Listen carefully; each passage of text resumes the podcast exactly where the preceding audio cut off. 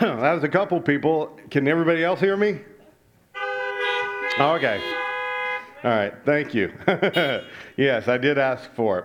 Thank you guys for being here this morning. Um, you know, it's uh, it's a great privilege to be here and to be with you guys and um, to be able to give you God's word. For a few moments, though, before we start out, I want us all to pray because there's a lot of things going on in our country, and and I I you know, you, you look at some of the stuff and, and, and it's like, you know, Chad was praying about, you, you see a act that happens earlier in the week and, and as wrong as it is, you know, people, you know, through frustration and hurt, and then, uh, you know, things come out of those things and, and a lot of nonsense and violence has erupted and, you look over our nation, every major city in America almost is being invaded and by people that, uh, you know, want to loot, want to, you know, do violence. And,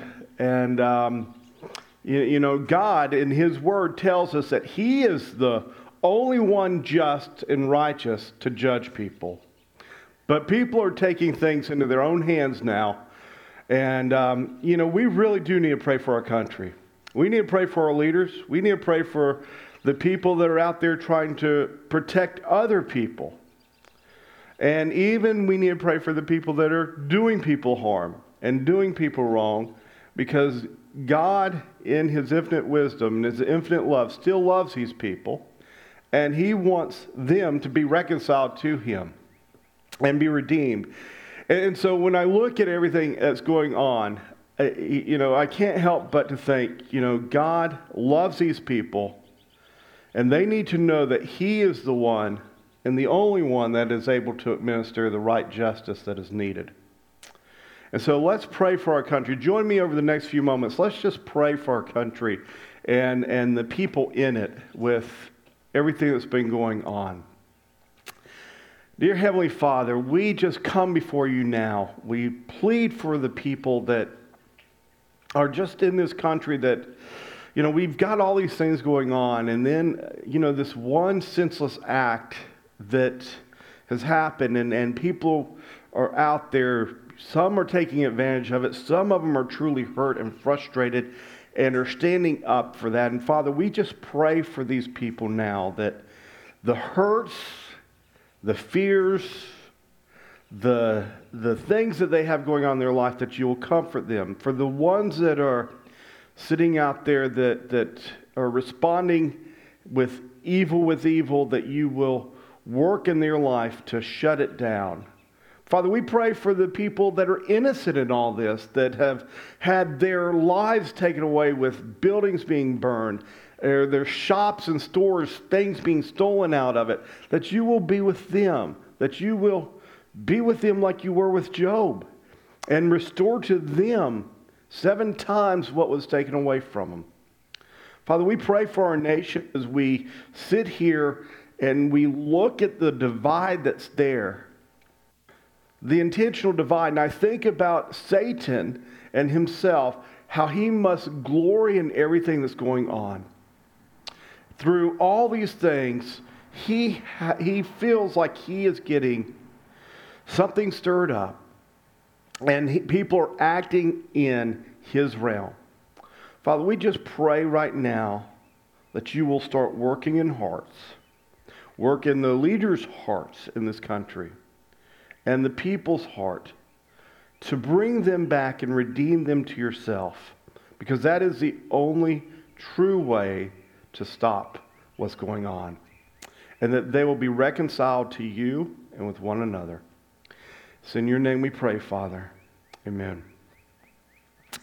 So, as we think about today, as we get into the message, we're going to look at Joshua chapter 7, verses 1 to 7. So, if you have your phones, Bibles, whatever you have, turn to Joshua chapter 1 or chapter 7, verses 1 to 7. And as we look at this, I want you to remember the statement. Because disobedience to God is detestable to Him, there is always a consequence, and that consequence is often felt by others.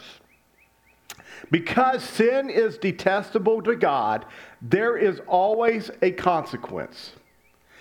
And that consequence is often felt by others, and that is plainly seen in what we have today. So let's think about this. Were you that kid who ate chocolate when you weren't supposed to, thinking that you'd get away with it? I know I was. What ended up giving it away? Probably the chocolate on our face. Your parents come in, they see it all over your face. Or that cookie when you came home from school and they told you not to get the cookie. It's written all over our face. Well, we've grown up since our toddler days. And, and you know, we look at life and we still think, you know, we can fool people at times. But as easy it was for our parents to spot chocolate on our face, giving away the evidence of what we've eaten, God sees everything. And we can be confident in knowing that we can't hide anything from Him.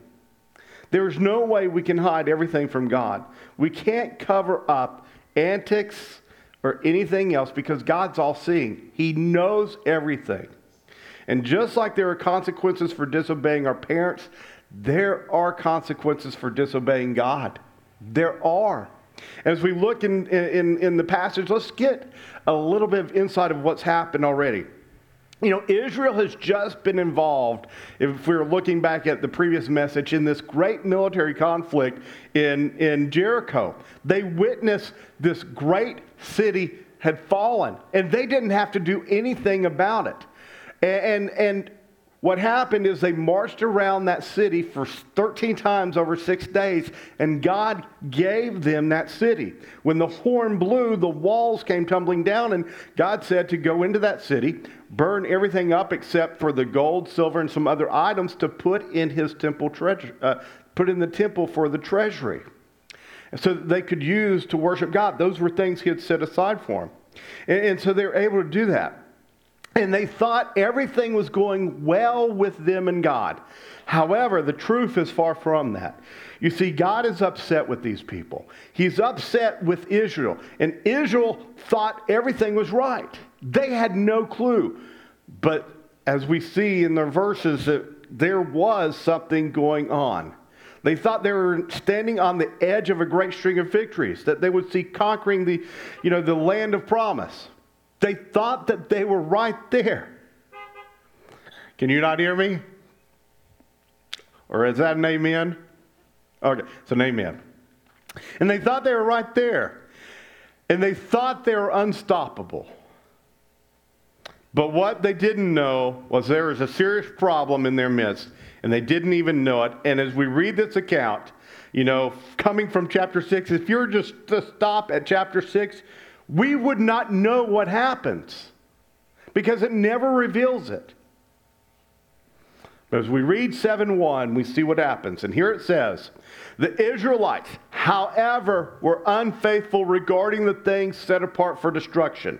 Achan, son of Carmi, son of Zabdi, son of Zerah, of the tribe of Judah, took some of what was set apart, and the Lord's anger burned against the Israelites. This one verse sets up the rest of the chapter with what is going to happen. You see, no one knew but Achan what had happened in Jericho. No one knew. He ends up stealing some things. It was like what happens in James 1 when temptation happens. You know, it, it, it is a picture of what happens with t- temptation. As he was out in the city gathering, that should have been silver placed in God's treasury, he ends up being tempted with greed and he steals it and he takes it. Achan saw that silver and thought, this, was, this little bit won't hurt God. This little bit right here won't hurt God. You see, the process of sin started in on him. He was tempted with the greed, and it caused him to take something dedicated to God. And he stole it, and in doing so, committed sin. And as you read the verse, you know, God doesn't just place the blame on Achan, though. He says that Israel, all of them, were unfaithful. You see, God didn't just leave the responsibility on Achan alone. He placed it on Israel, all, on its, all of them. He didn't leave it with just Achan. You know, as I read this and I start thinking, why? What, what, what is this? I come to the conclusion about one thing. Names are important in the Bible. Names are very important because what names do, at least in the Old Testament and in the New Testament, is you see that names also tell you about somebody's character. It, it, it, works out that way. Jacob, what was his name? Jacob. He was a deceiver. If you looked at his life, he deceived people everywhere. Well, Achan, you know what his name means? Trouble. You can see it in verse 25, but his name literally means trouble. The people of Israel should have known that this guy was going to be trouble. They should have known hey, this guy's name is Trouble. His mom named him Trouble for a reason. Maybe we should watch over him a little bit better. Maybe we should hold him more accountable. Maybe we should investigate him. You know, his name literally meant that. And so, with a name like that, Israel should have paid closer attention to him, and they didn't. They didn't do it. And in doing so, I believe God holds all of Israel responsible for his actions because they didn't hold him accountable because they should have known his character. You remember when your mom or your teacher would tell you that they had eyes on the back of their heads? And, and, and now, as parents, we know that's not the case but we always were told that you know and they and they never had those eyes but they knew from us from our experiences of what we would be doing they just knew that well, if you look in Ezekiel chapter 1, 15 to 25, Ezekiel sees God. He sees a supernatural chariot, and the prophet is doing his best to explain what he's seeing. And with his limited understanding in human language, he sees this wheel within a wheel. This chariot, he depicts this great omnipresence of God when he sees it. And he sees God, and there on these two wheels, they're set perpendicular to each other, and they're able to move without the wheels turning. You know, that would be great on a car, by the way.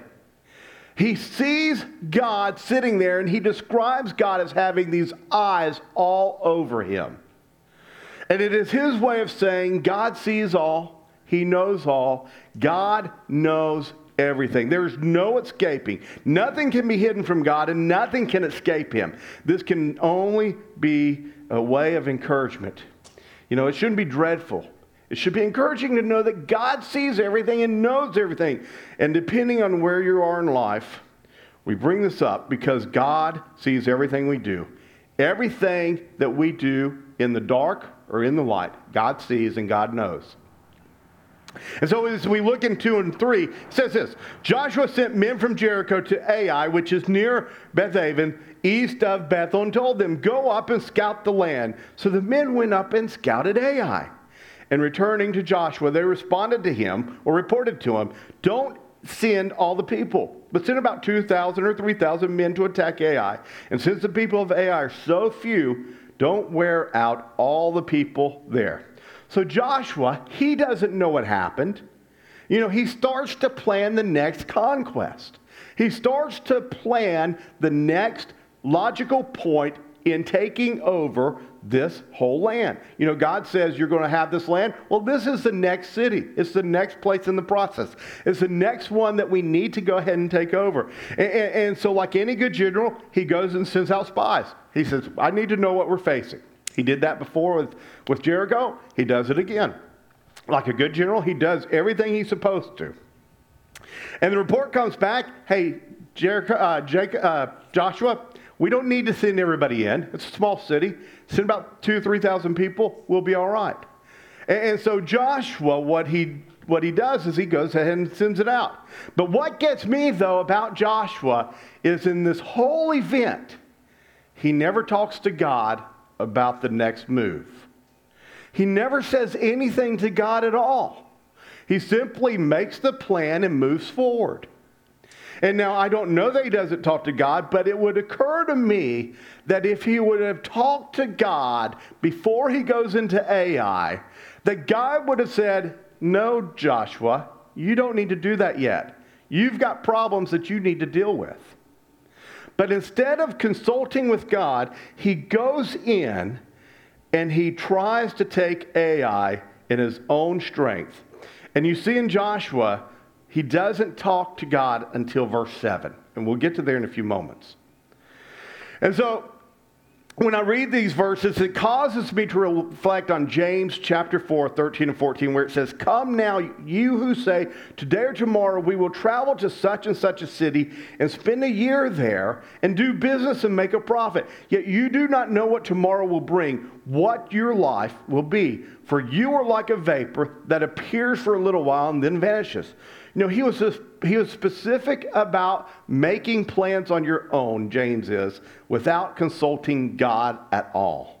He's very specific. He's saying these people in chapter 4 of James are going out and they're going to do business in different cities. They're going to go out and they're going to make their plans. So they're going to go this city here, and then they're going to go here, and they're going to go here, and they're just going to go about life doing whatever they want. And they're never going to consult God at all in the process of all this. They're going to go out and do what they want. But life, as you and I know, is dangerous. And one false move, one false move can be fatal to not just us, but to people in our lives, to someone else. You know, we can find ourselves responsible for that, for not just our life, but, but somebody else's life. And we should every day begin that day asking God before everything, what do you want me to do today? Before every major event in our life, God, what do you want me to do? Before even every little thing, God, what do you want me to do? What would you like we should make God a part of our planning process. Because intervening with God in our lives and letting Him direct our plan is not just beneficial, but it can be a lifesaver. And it would have been a lifesaver for Israel that day. So as we get into it, Four and five, we see this. So about 3,000 men went up there, but they fled from the men of Ai. And the men of Ai struck down about 36 of them and chased them from outside the city gate to the quarry, striking them down on the descent. As a result, the people lost heart. The people lost heart. Now, Joshua got the report from the spies. He says, We're going to send 3,000 people out. We're going to take care of the city. We're going to do it. You know, there's not a lot of men. We're able to take care of it. 3,000 should be enough. And so he sent them out. He sent them out, and, you know, we'll be fine. So as they attack Ai, something happened. Something happened in this little city that caused them to overwhelm the Israelites. Because the way I read it, they came in, they couldn't do anything, and they end up taking off, running scared. They were being defeated, and as they were running away, it says that 36 men were picked off in the process. 36 people died in that process as they were leaving the city. And it says at the very end of the verse that these people lost heart. That means these people had become demoralized. They had become paralyzed by a spirit of fear, discouragement. They had become fearful and lacked any more courage in their life. All because of Achan. All because of one man and one act that he did. You know, several things can make us lose heart. An embarrassing loss in a war can make people lose heart. Losing a game you should win can make you lose heart. Facing an insurmountable hill, such as debt or health problems, can make us lose heart. When I think of games and everything, in 1916, I think about the most lopsided football game in history. It was between the Georgia Tech uh, engineers at the time, uh, Yellow Jackets now, and the Cumberland College Bulldogs. And, and to, to tell you a little bit about the game, it, it goes like this Cumberland received the opening kickoff and failed to make a first down. After a punt, the Engineers scored in the first play. Cumberland then fumbled on the next play from the line of scrimmage, and a Georgia Tech player returned the fumble for a touchdown. The Bulldogs fumbled again on their next play, and it took Georgia Tech two rushes to score its third touchdown. Cumberland lost nine yards on the next possession, and Georgia Tech scored a fourth touchdown on another two play drive. See where I'm going with this? Georgia Tech led 63 to nothing at the end of the first quarter and 126 to nothing at halftime. Georgia Tech added 50 more points in the third quarter and 42 more points in the final period. And the Cumberland players, several of them were hurt. The quarterback, he had been hit three times with concussions and was not playing too well, obviously. You know, Georgia Tech scored all 32 touchdowns on rushes. You know, in the left end, James Fritz, he kicked 18 extra points. You don't see that today, but he did. You know, in all of this, in all of this, Georgia Tech put on the points for a reason. You see, earlier that spring, Cumberland and Georgia Tech played baseball. And Georgia Tech had a decent baseball team, but Cumberland brought in some professional athletes, apparently, and used beating Georgia Tech.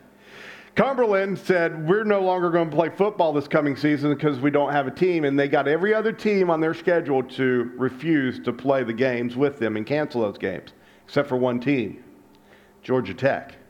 Georgia Tech wanted revenge. They wanted to get back at them. They wanted to give them an embarrassing loss, much like what they did with them on the baseball field. One sports writer wrote that Cumberland's greatest individual play of that game occurred when fullback Allen circled around the right end for a six yard loss. At halftime, Heisman, who was the coach of Georgia Tech, replied to his players with this. He said, You're doing all right, team. We're ahead, but you can't tell what those Cumberland players have up their sleeves. They may spring a surprise. Be alert, men. Hit them. Hit them clean, but hit them hard. However, even Heisman relented and shortened the game in the third and fourth quarter. And my point in all this is much like victories build momentum, devastating defeat zap it all away. I mean, you look at the end of the first quarter, there's no fight left in Cumberland. There's probably not much fight left after the first two or three plays of the game. Momentum zapped away. It's just taken away, and it demoralizes. Israel's momentum had been zapped away, and they're demoralized. They have lost heart. And this we see in Joshua 6 and 7. Then Joshua tore his clothes and fell face down to the ground before the ark of the Lord until evening, as did the elders of Israel. So they're all finally coming in talking to God. And they put their, the dust on their heads. They're mourning because of this. And, oh Lord, God, Joshua said, why did you ever bring these people across the Jordan to hand us over to the Amorites for our destruction? If only we had been content to remain on the other side of the Jordan. And I want to fill in the gaps for you of what else happens. And so Joshua says this to God, and God ends up telling Joshua what happens. and so Joshua, in response to that, is told by God, You're going to find this person out. We're going to go through the system. And if he doesn't confess to who he is, well, go- we're going to find out who he is. We're going to, they're going to go through, and God eliminates all these different people, and he narrows it down to Achan. And what happens with Achan is all of Israel around there takes stones and stones him to death. But they just don't stone him, they stone his entire family. And they just don't take him and his family, they take everything that they possess except for the silver they stole. They take it and put it back out. But they destroy everything Achan had. But Joshua, at this point, you know, he is coming to God and he's trying to find out. He was stunned, he was bewildered and confused. He's shaken and he's utterly dumbfounded and he's shocked over the defeat of Israel and the soldiers. And he, he and the other leaders went to the tabernacle and sought the Lord in prayer. They're asking questions. They fell down on their face and asking things like, God, why did you do this? If you wanted us to take all this land, why would we be defeated? He, he, you know, Joshua didn't know the reason why yet, but he knows that God, who had been faithful to him all these years, was the only one that could reveal the answer. God is the only one that can reveal the answer. After all, in a general sense, the campaign of attacking and conquering the land was God's plan, and Joshua knew that. So God's the only one that's going to be able to tell them why this happened. And he seemed to blame God for the defeat. He didn't even consider that it wasn't God, but it was something else that might have caused them to lose. And his greatest concern was that this defeat is going to give God a bad name and Israel a bad name, and that God could no longer be glorified. But God couldn't be glorified in all this because of the sin of Achan. He could not, and it had to be dealt with. You know, I've found in life that when we like to blame God for a lot of things, we don't like taking responsibility for ourselves. We don't like doing that. We tend to jump the gun and start asking, why God? And we fail to look all around us. We fail to look around ourselves and ask God the right, the right question. I found this cute little citation from the Christian uh, Parenting Today by a woman in Warsaw, Indiana, and she says this. She says, My husband and I were always talking to our son about this wonderful thing that God's done for us. And we ask him questions like, you, you know, we tell our son this, we tell him, you know, we try to instruct him, uh, our son as well, about, you know, all the things that God's done for us. And, and, and one of the things we did was we said, we had asked who made the sun, who made the rain. And, and, and they, you know, tell him God did. Well, one evening, as they looked at the toys scattered on the floor and they asked their son, Who made this mess? The little boy, without even thinking, said, God did. You see, we like to try to blame God for all the stuff. And we fail to look around our own lives. We fail to look at maybe even somebody close to us and maybe something they've done. You know, when we see sin, God's desire for us is to make it right with Him and move forward and continue in victory. His desire wasn't for Israel to lose at Ai. His desire was for them to get the sin right, then go to Ai and defeat it. And that's what happens.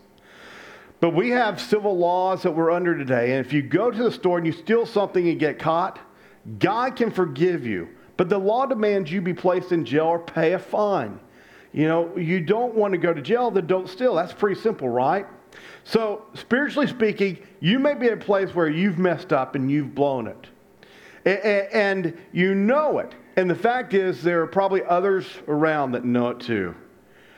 And the thing about it is, it's not just feeling ashamed that others are going to find out, but whether anyone knows it or not. But rest assured, God does. God knows it. And 1 John 1 9 tells you the remedy. Remember, Jesus died on the cross. And 1 John 1 9 says, if you confess to God your sin, He is faithful and just to forgive you. Uh, it's, uh, it's, that's, a, that's wonderful. If they had just confessed to God what they had done, Achan might not have been stoned. Achan could have been forgiven. But because they let it go so far, God has no other choice. now, when God looks at you, he sees the righteousness of his son, Jesus Christ, because we have confessed Jesus Christ. And there are natural consequences that result from our decisions sometimes. But let the consequences come from God. Let them come from Him. Let's not take actions ourselves. Let those consequences come from God. You know, the Lord's not done with us yet. Some of us might have things in our lives that we need to get forgiven by God. But let's get it straight and then move on because God's not done with you. That's the beautiful thing about restoration. It is forgiveness, reconciling with God, and then restoring you so that you can be used by Him. So that you can go back, and that's what you see happen. Israel's restored to God, and they go on the march to go take the promised land. They're able to go out and have one victory after another after another. And once the nation purged the sin from their camp, they were able to go on and win more battles. And you see that in Joshua 8. And, so remember what I said. Because God hates sin, because disobedience to God is detestable to him, there's always a consequence, and that consequence is often felt by others. God loves us and wants us to do his will. And when we don't, there's a price. There's always a consequence. And that consequence is often always involving other people. And when I think about all that, for no other reason for me is to protect other people, to do what God says, to protect others. You know, we live in a nation right now where I, this whole thing, this whole message that I just thought about, that, that, that I preached, I'm just thinking, what if the nation heard something like this? You know, we see the results of sin and the consequences of it. And it is not just affecting one person, it is affecting, I'd say, millions of people right now. All because of one sin. One sin. One sin has bred other sins, and it's breeding others and others. And there is a payday one day. But it'd be more comfortable for me to know that God's doing the paying back rather than people taking it in their hands. So, as you sit there and you think about this, please remember our country. Please remember people that you love. Please remember those that you love as well that, you know, God wants to restore them to himself.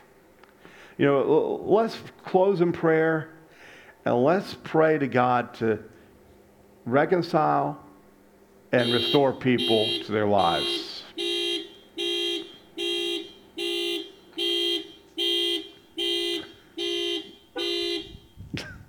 All right, let us pray. Dear Heavenly Father, as I sit here and think about you, and I, I think how you dealt with Israel, how you dealt with Achan, how you dealt with Joshua, and I look all around, I can't help but to see the same exact stuff. That God, there is a price for every, every sin, there's a consequence. And that consequence is not just felt by one person, but it's often felt, and most of the time felt, by other people. And in many cases, other people suffer a tragedy because of it. And I see that going on now in our country. I pray, Father, that with that specific knowledge of what you've shared, that you would bring people back to you, that, that there would be a confession of sin to you, that you will reconcile and restore people to you, and so that we can move forward and go on. And Father, for those that are sitting out here in their lives that they see this whole cycle in their life, I, I pray, Father, for them that you know the consequences that they're facing now even though that they have been restored to you that you will ease those consequences if at all possible and that you will be able to let them share that story with others to show them that there is possible reconciliation and restoration with you because you love them. We thank you and we love you, Father. It's in your name we pray. Amen. We thank you guys for being here. We love you. Um, there is, uh, if you go out that way, they'll have the offering out. Um, we're working on ways to get it back in church, so be posted. There'll, there'll be some information coming soon. Thank you so much for being here. Go enjoy the day with your family. Go have fun. Go swimming. Get cold. It'll be a great day to do all that. Thank you, guys.